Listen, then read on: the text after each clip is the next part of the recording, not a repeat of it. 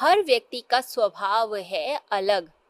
हर व्यक्ति का सोचना है अलग, उसका नेचर है अलग, बीज सबका अलग अलग है। परंतु होता क्या है? हम दूसरे लोगों से प्रभावित होकर उनकी तरह बनने का प्रयास करते हैं। जब कोई व्यक्ति अपने आप को भूल कर किसी और की तरह बनने का प्रयास करता है, तभी वो ज़िंदगी में फेल होता है। इसलिए सक्सेस अगर पानी है सफलता पानी है, जीवन की सार्थकता पानी है, संतुष्टि पानी है, प्रसन्नता के साथ जीवन को जीना है तो एक्चुअली में आप कौन हैं? वास्तविकता क्या है? पहले उसे पहचानने की कोशिश कीजिए। हम दूसरों की आँखों से नहीं देख सकते, दूसरे के बुद्धि से नहीं चल सकते, दूसरे के विचारों को अपने ऊपर थोप नहीं सकते हैं हम।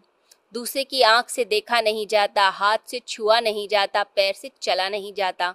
चलना जो है, वो तो खुद के पैरों से ही चलना पड़ता है। अपनी यात्रा स्वयं करनी पड़ती है। तो आपको ये पता होना चाहिए कि मेरा स्वभाव क्या है।